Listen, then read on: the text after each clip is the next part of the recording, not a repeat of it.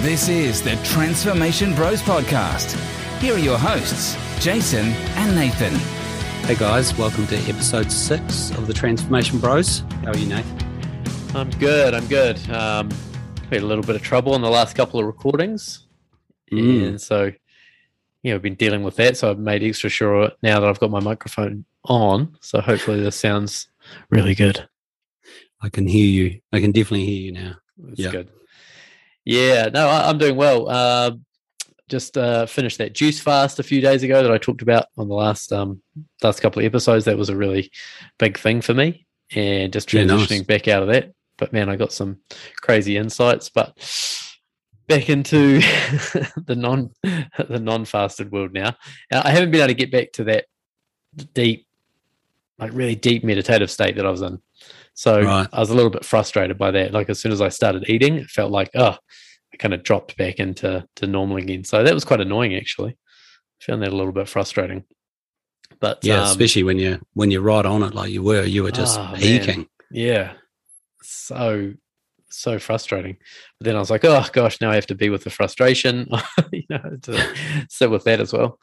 But the thing I am proud of is I've really transitioned back into really healthy food. So I think I talked about this on episode 4. I'm trying to avoid gluten and trying to stick to mainly vegetarian at home. I'm not strictly a non-meat eater, but I'm just trying to eat more vegetarian. And so I've really nailed that. I've really managed to keep vegetarian food, gluten-free food for the last week. So super proud of that. Yeah, nice. That's really good. Yeah, I wouldn't mind doing more plant-based food, actually. But as you know, I've got 4 sons and 3 of them live at home, and I reckon give them a good meat upbringing.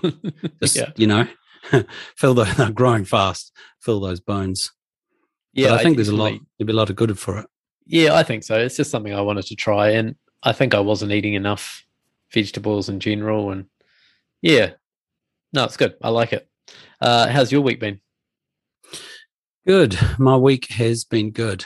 Back to work after lockdowns, getting back into that. Team's doing amazing. I've been fasting, doing the 18-hour one. Is it 18 or 16? Really? It's 8. It's 16 and 8, right?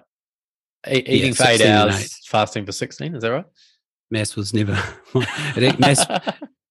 Maths actually was my strong point. Yeah, it's probably my strongest point. Yeah.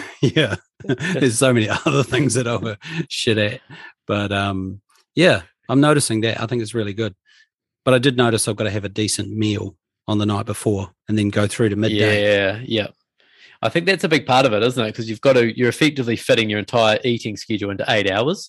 So because you don't reduce your calories, so you're still trying to get that, whatever it is, 2,500 to 3,500 calories that we average eat, but you're squeezing it into 8 hours. So it means you feel like you're eating a lot in that 8 hour window if you do it properly.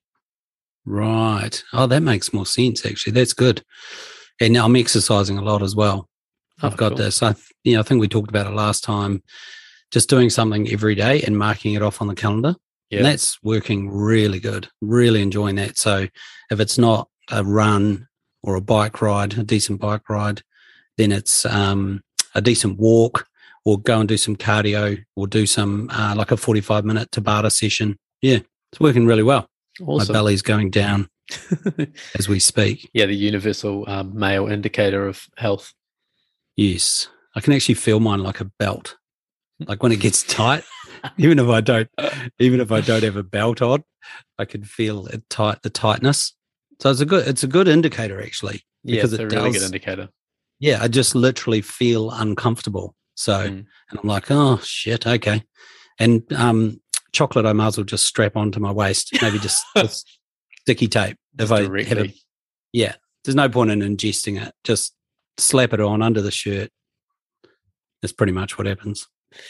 I made, so I got a massive sweet tooth as well. And I love, when you and I go for coffee, I always grab what? A sweet. Yeah, some kind of cake, a slice, lolly slice, a muffin, another piece of lolly slice, some brownie. I just always have something sweet, and it's a real addiction for me. So I was thinking coming off the fast, I was like, oh man, I got to figure out a way to curb that, because or else I'm just going to dive straight into it after the fast.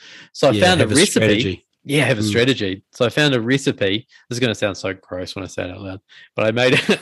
I found, now that I think about it, this is going to sound ridiculous, but I made it. Yeah.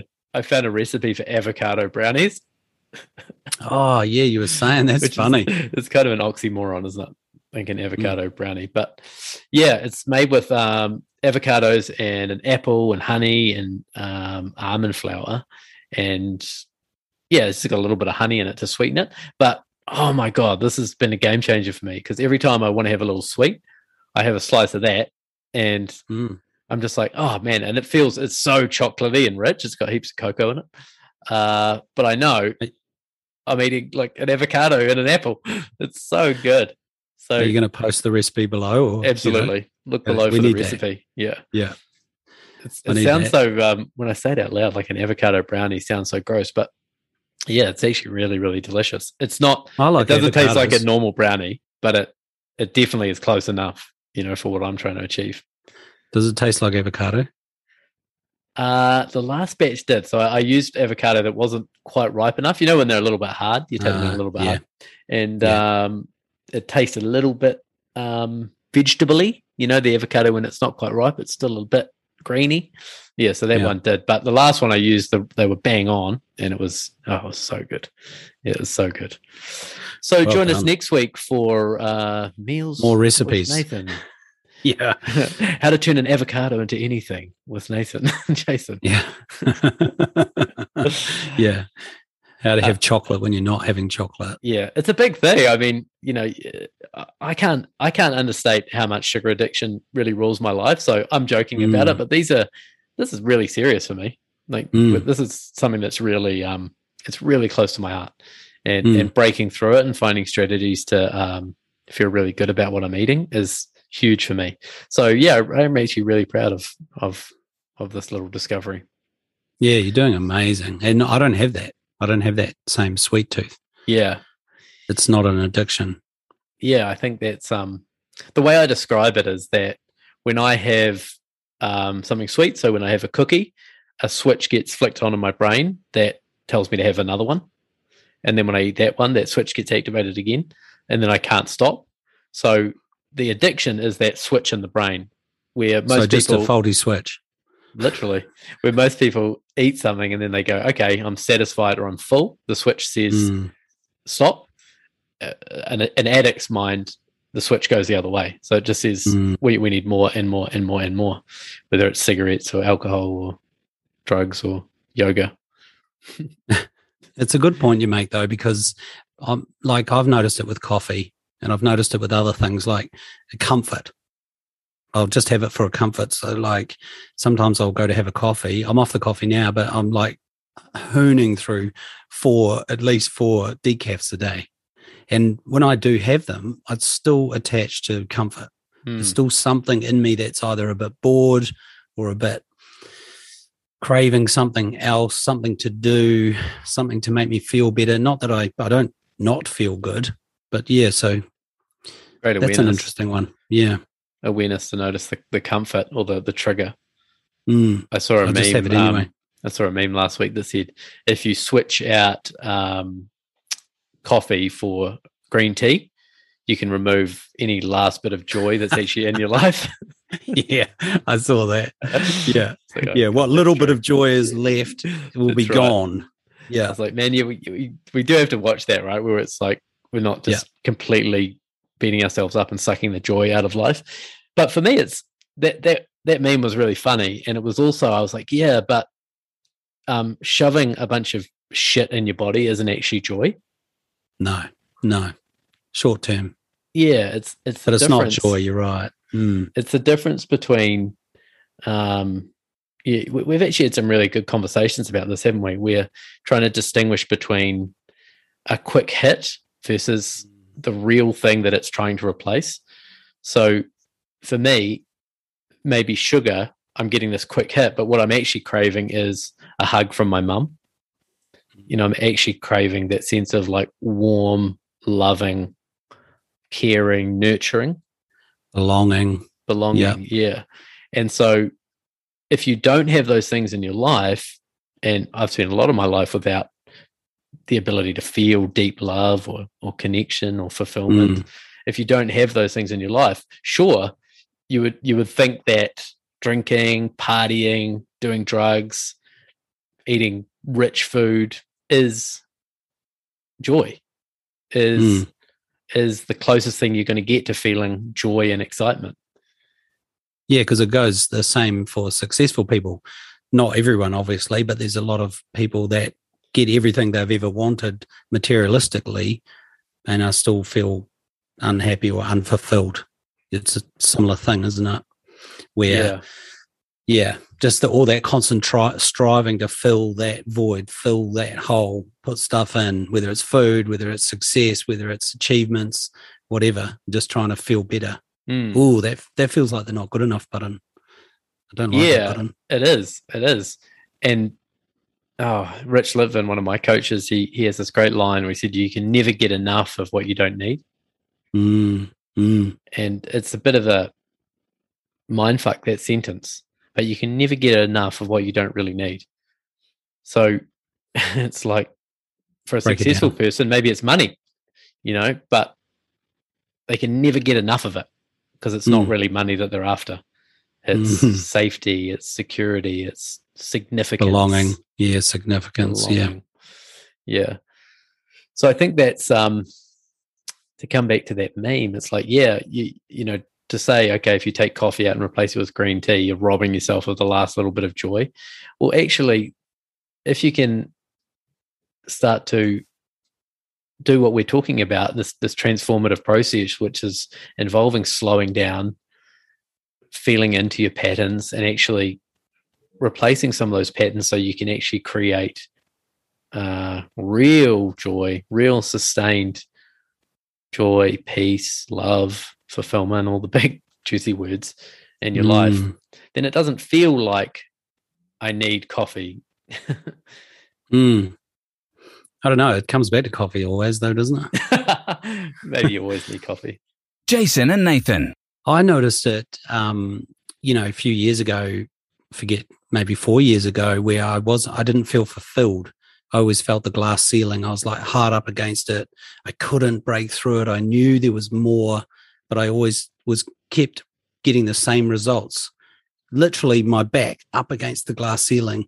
And it was a great conversation you and I had at one point where we identified it was around fulfillment, and it really clicked for me. And so what I did to try and get more fulfillment was I wouldn't leave work until I'd finished what was on my list. It was so transformative for me because it seems like just a tip or trick, like it's a list that I write and then, work through, get to the end of the day, go home, come back and do it all again. But it actually was really specific for you. It was really specific for me. For you, yeah, because I would always have the experience of not finishing the list. And of course, I could self-sabotage and make the list too big or just be ridiculous with it. But I always knew, these three things, well, not always, but during this process, I knew these three, I might get 5, 6, 7 things off the list and there might be 3 or 4 left. And I discovered that if I stayed even till, an extra hour afterwards or whatever and finished what was on that list, when I drove home, I felt so freaking satisfied. It was a real shift for me. I think that was really transformative back in those times of how I learned to, because it's not the same as flogging myself or pushing myself harder.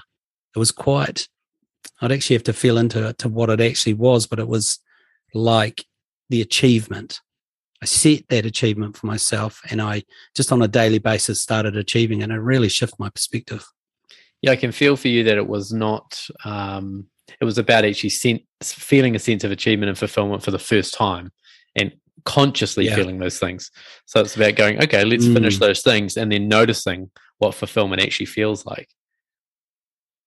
Yeah, totally. Because it's way different to, I've had levels of success, I've had all kinds of things, but it was different. It was just that fulfillment, I think. Because what is fulfillment? Who's feeling fulfilled? How do we become fulfilled? Oh, that's a good question. And that was the thing for me. That really did it for me. Mm. But how do other people who does feel fulfillment, and how do they get there? Yeah, it's a great, great question. A great, it's a great thing to explore. I notice that in a lot of my clients that the fulfillment is missing. And one of the big things is that they never actually arrive anywhere. They never allow themselves to arrive, which means the second they achieve something, they're on to the next thing. And there's always this kind of wolf that's chasing them that never allows them to stop. So they're constantly running and running and running, and they never actually arrive. And so, and a lot of them have hundreds of thousands of dollars, millions of dollars in some cases, completely financially secure, but they just have not developed the ability to stop and actually enjoy and reflect on everything that they have created in their life. Yeah, and I think that's not just a monetary thing. That's everyone would have a level of that in their own lives, regardless of where they sit on the spectrum. Yeah. Just the ability. We've talked about that before, like the ability to celebrate, to actually take, like, I noticed, I don't know if you like this, Nath, but I couldn't feel, if someone celebrated me, I couldn't feel it, or a compliment. It was always like, yeah, moving on. Yeah, it's awkward. Yeah, it's awkward. I think fulfillment is, I think celebrating, sorry, is one part of it. And then I can also sense as I feel into this that fulfillment is actually celebrating doing the thing that is most meaningful to you. So if you celebrate that you just went out and watered the lawn, well, that's cool. We can celebrate that. That's you've done something, but probably it's not your highest calling to be watering the lawn. But when you go out there and you go, okay, you find out that thing that you is really meaningful to you and that you really want to share with the world, and then you start creating it, and then you take time to celebrate each little step on that process. I think now we're starting to get into the formula for fulfillment. Yeah, purpose. You just opened a can of worms there. That's right, when you're on that journey. Yeah, the journey of purpose. Yeah. But I like that, because just watering the lawn, like you say, so it's got to be meaningful. That's what you're saying. Something that you're doing that's meaningful, that you can derive a sense of satisfaction and fulfillment from. Totally, yeah. If I look at my life, the things that I've created in my life in the last year, they're things that everything I've created has been really meaningful to me. So I can actually find a deep sense of fulfillment at each stage in the process. Whereas when I was kind of just working in a job and just working every day, it was hard to find that sense of fulfillment because the work wasn't really that meaningful.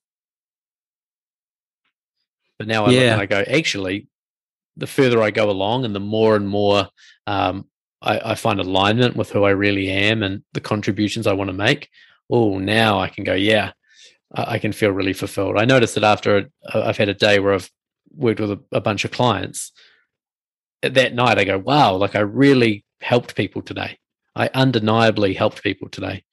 And that is such a good feeling. And it's not something I felt for most of my life.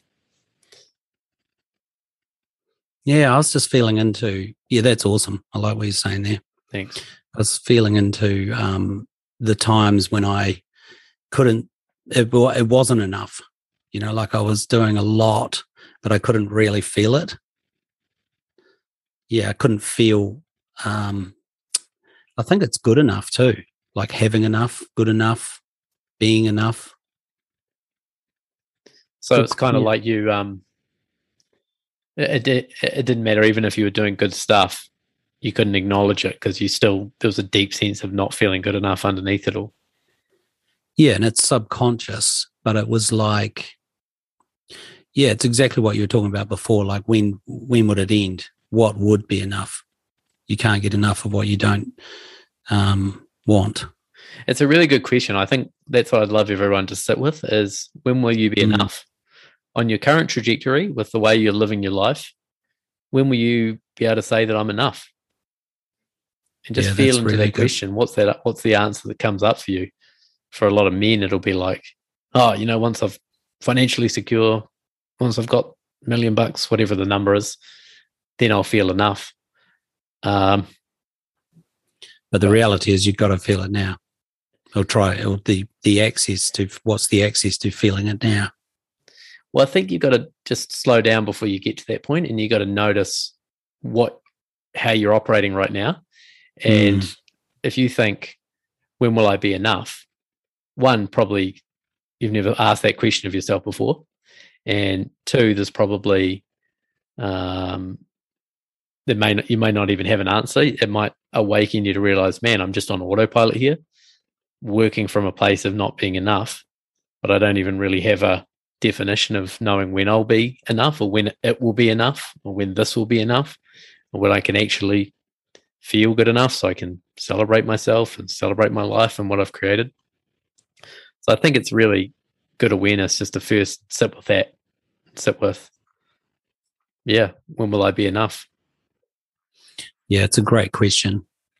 So I want to segue a little bit into this show and just have a conversation with you about what's come up for you. We're into episode 6 now of this recording, and we really set the intention of just having a lot of fun, you and I sharing some of our conversations, practicing being a bit more open with the world about who we really are and what we talk about.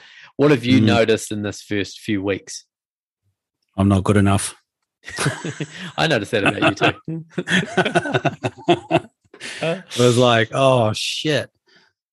What am I going to talk about next? I don't know anything. Yeah. Lots of things. Yeah. I think just the reality of doing it, and, you know, grateful for the people that have expressed such amazing words. And I've had a few people reach out and let me know that they enjoyed it. So it got different. It kind of changed. It was easier to do it when we were just recording and no one knew what we were doing. I definitely enjoyed that more. Can we go back to that? We should just, pretend we were going to release it. I still love it, and we've got that intention of making it fun, which is good. So we present ourselves to that. But little feeling, those normal feelings, I think. What about you? I think that's super helpful. Yeah, I noticed that. I noticed the pattern of what I tend to do with things that like this. So the pattern would be, get really excited about something, new idea, it's come from a really good place, it feels creative, it feels really fun, and then we start doing it, and then I start to get really perfection-y around it, so I want it to be done perfect, and then I start noticing, oh man, I said the wrong word there, and oh, Jason didn't do this right, and oh, I didn't get the editing, and I start to pick it up, and that feels really heavy. But it's it's an automatic pattern that happens. You know, it's just like, right, I've got to now start to make this perfect. And before I even notice, I'm really getting down in the weeds of trying to get it perfect. Does that come from a fear, or is it a... Yeah. Right. Yeah, it comes from a fear of people seeing me as being... the word is like...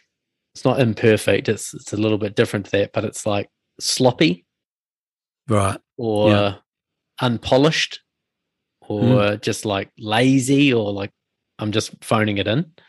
That's my experience of you. I never let anybody see that in me. And I always make sure everything is polished and to my best ability. But I'm just realizing through this podcast process, which is awesome, it's showing me this pattern, which is such a gift, how little fun is in that. It's so not fun. It's so heavy, so serious, it's so significant. And I start to forget that none of this fucking matters. And that's the indicator too, when it's getting heavy, when it feels like that. That's the indicator for us just to go, fuck it. Yeah, well, it's certainly the indicator to pull back and look at it and go, what's going on here? What's happening? So yeah, I noticed that. I noticed that getting quite perfectionist about it, and that's not fun. So just checking back in with the intention and trying to bring some perspective back. So zooming out and going, hey, in the big picture, this is a silly little show that you and I are doing for our own enjoyment. So let's not get so significant about it. The second thing I noticed is when we released it online, we got a ton of people commenting, and lots of people messaged me, and we got a whole bunch of people listening to the show, which is awesome. And I was really grateful. I was super blown away. I felt incredibly, just incredibly grateful to have so many friends and family and people who support it and give us feedback. So thank you to all of you for that. And then I noticed that kind of shifted something in me, that then it became this thing that I now had to keep doing with four other people.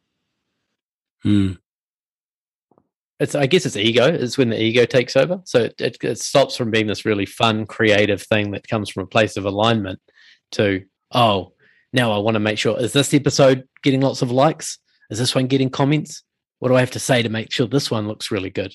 And so all of a sudden it goes from being a thing that's coming through me to something that's like I'm trying to impress or get right. Yeah, force. Yeah. Yeah. So that's been a real gift. It's been a real gift, which is, again, that was the whole purpose for us, was to start putting ourselves out there and speaking our truth and see what happens and noticing what happens. Yeah, what it brings up. Yeah, it's a really good point. I'm sure people could relate to that feeling of significance, making something significant. Yeah, whether it's about a creative project or putting your art out into the world or writing music or starting a new business and telling your friends and family about it. Like, this is the pattern. Fear shows up in equal quantities to possibility. So as much as we create a new possibility and a new idea, our fear and our imposter syndrome will show up in equal measures. So every time, eh? Yeah. Yeah, isn't that true? Fear and imposter syndrome. Boy, that's a beauty. Yeah, so it's just noticing those two things showing up. So let's talk about that. Maybe we can bring up some fear, talk about fear and imposter syndrome on the next episode. That was the Transformation Bros with Jason and Nathan.